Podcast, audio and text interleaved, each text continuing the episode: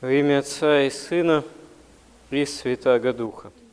Несмотря на то, что человек очень часто бывает привязан к условиям, обстоятельствам, характеру этой земной жизни, и сама история человеческой цивилизации, она имеет именно свою такую земную канву, ряд событий, культурных достижений, катастроф, с другой стороны, войн.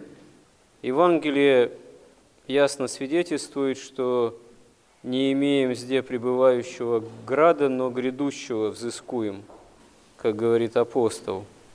Грядущее – это Царство Небесное во Христе, и с момента осуществления нашего спасения – евангельской истории. Царство Небесное, оно приблизилось к человеку максимально возможным образом и взыскуется самим человеком по вере, по конкретному отношению, согласно такого личного выбора каждого человека по отношению ко Христу, а значит и к спасению.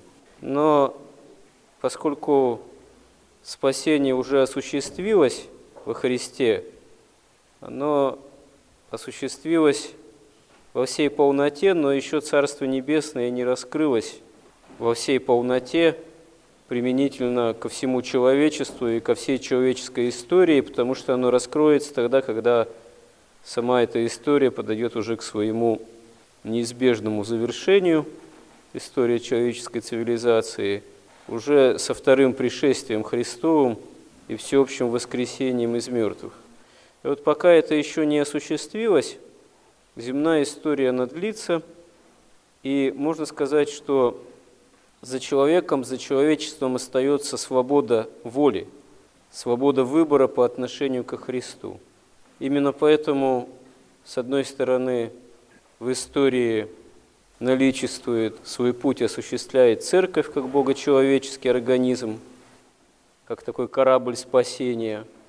А с другой стороны, это совершается и история церкви тоже, развитие такой жизнедеятельности именно и церковной в таком бушующем житейском море, в море житейской этой человеческой истории.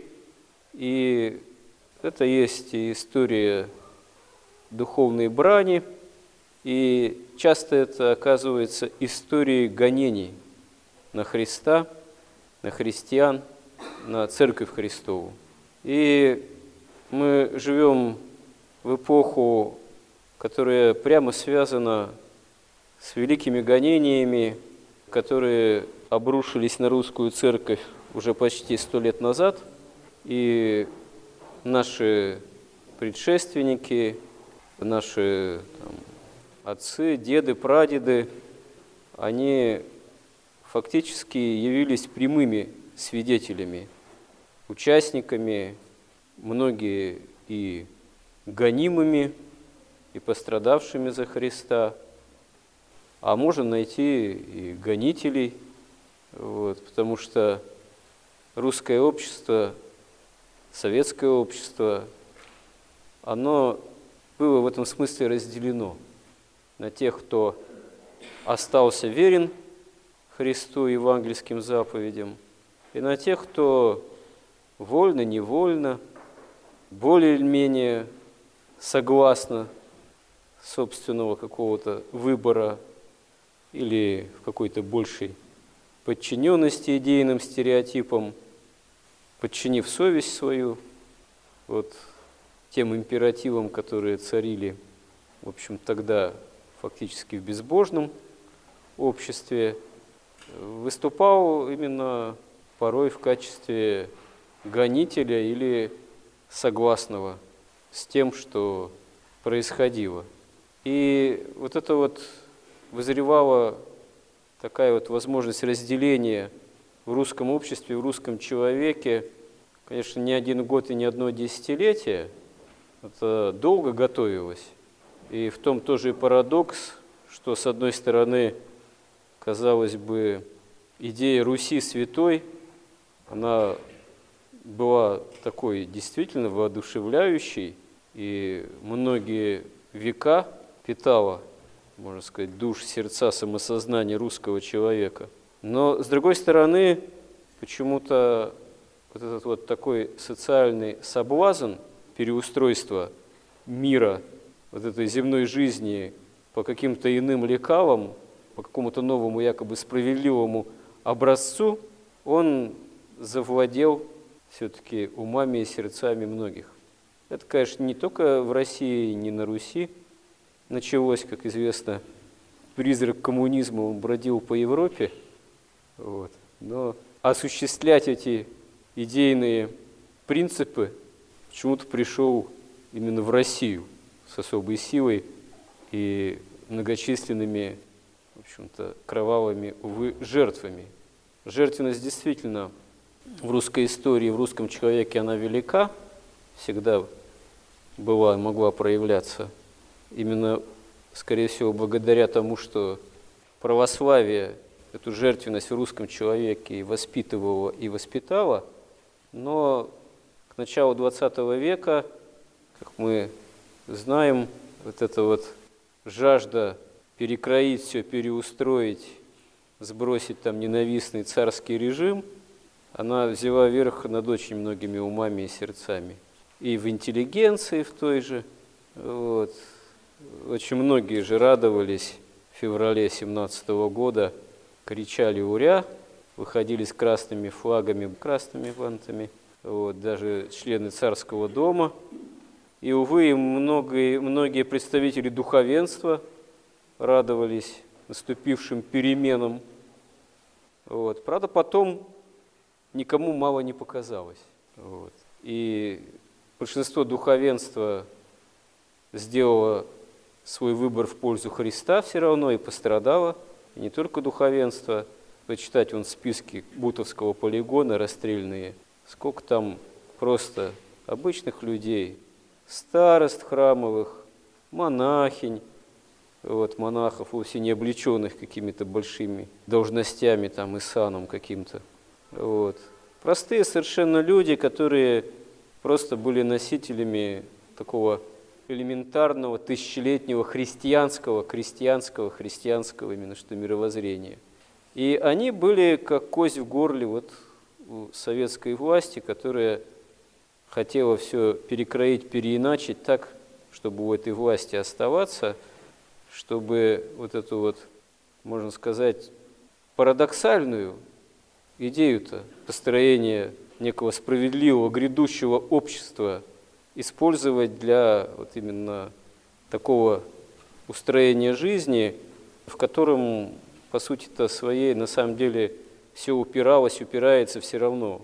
Перераспределение материальных ценностей, строительство только земного града. И вот парадокс именно в том, что ради строительства вот этого земного – а не небесного, не вечного. Ради этого строительства нужно было такие великие жертвы принести, и это все пропагандировалось, сама эта идея жертвенности ради уже не Христа и не ради Царства Небесного, вечного, пришедшего в силе, а ради того, чтобы ну, потомки грядущие якобы в этом светлом будущем бы пожили.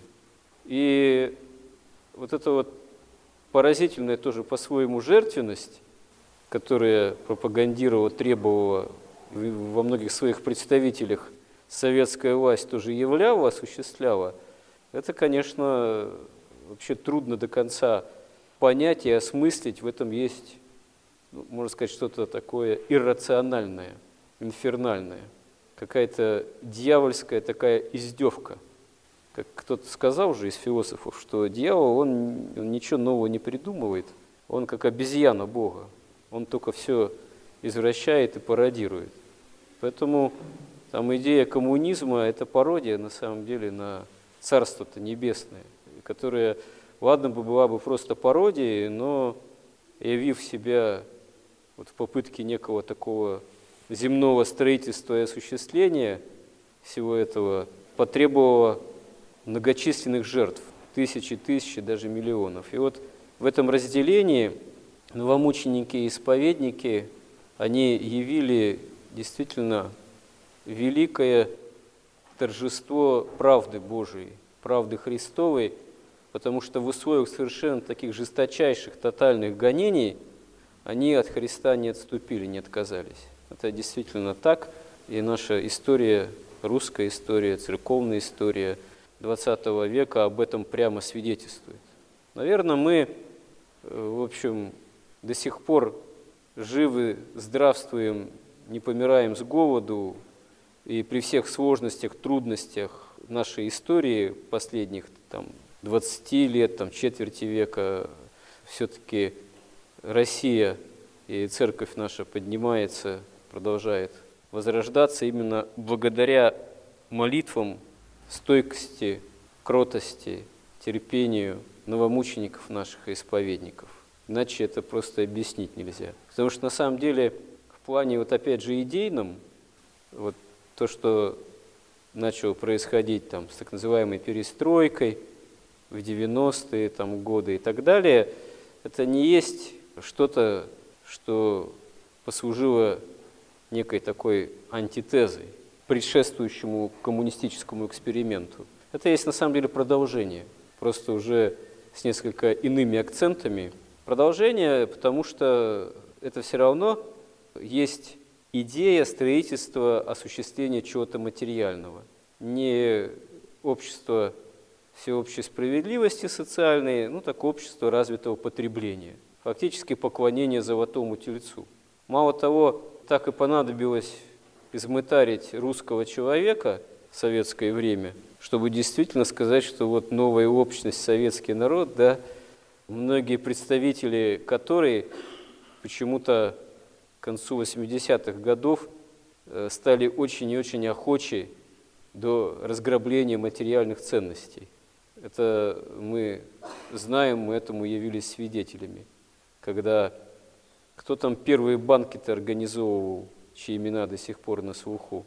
Это были в основном секретари райкомов, обкомов, там, комсомола, партии той, вот, которые просто были при делах, так сказать знали, э, как, куда те или иные финансовые потоки, которые тогда им были доступны, так переориентировать, чтобы потом произошла вся эта так называемая приватизация и так далее и тому подобное. Ну, это, как говорится, уже скорее вопрос социально-политической истории, вот, но нравственное содержание этого всего – это, опять же, ориентация на чисто материальное развитие, на чисто материальное строительство. А фактически еще большее развитие духа сребролюбия, его пришествия, можно сказать, с Запада к нам, именно в образе главных ценностей общества потребления, фактически это идейное поклонение золотому тельцу, а не поиск э, Царства Небесного, правды Христовой, как до сих пор порой все возгласы раздаются, вот у нас общество, в нем нет идеи какой-то, у нас оно такое деилогизированное, нужна какая-то идея вот, для общественной государственной жизни.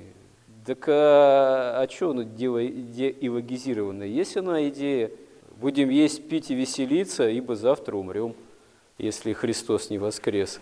Вот, это идея, содержание общества потребления – это идейное содержание поклонения все тому же золотому тельцу. А другой никакой идеи не может быть, кроме следования за Христом и правды Божией и взыскания Царства Небесного.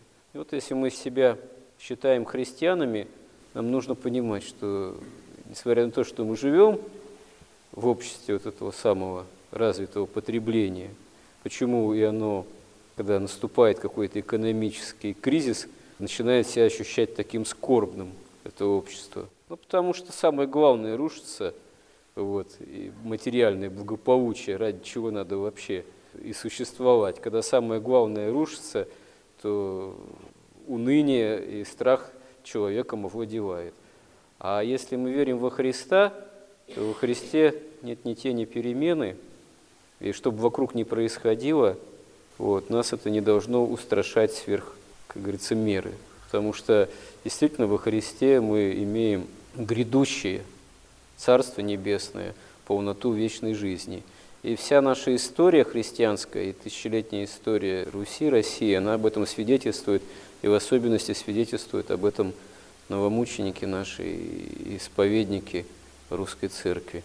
Господи, помоги нам быть с ними одного духа. Аминь.